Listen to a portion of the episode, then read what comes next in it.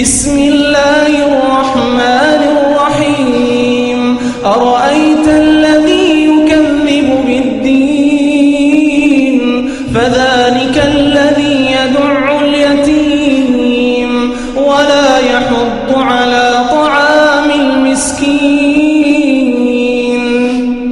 فويل للمصلين الذين هم عن صلاتهم ساهون الذين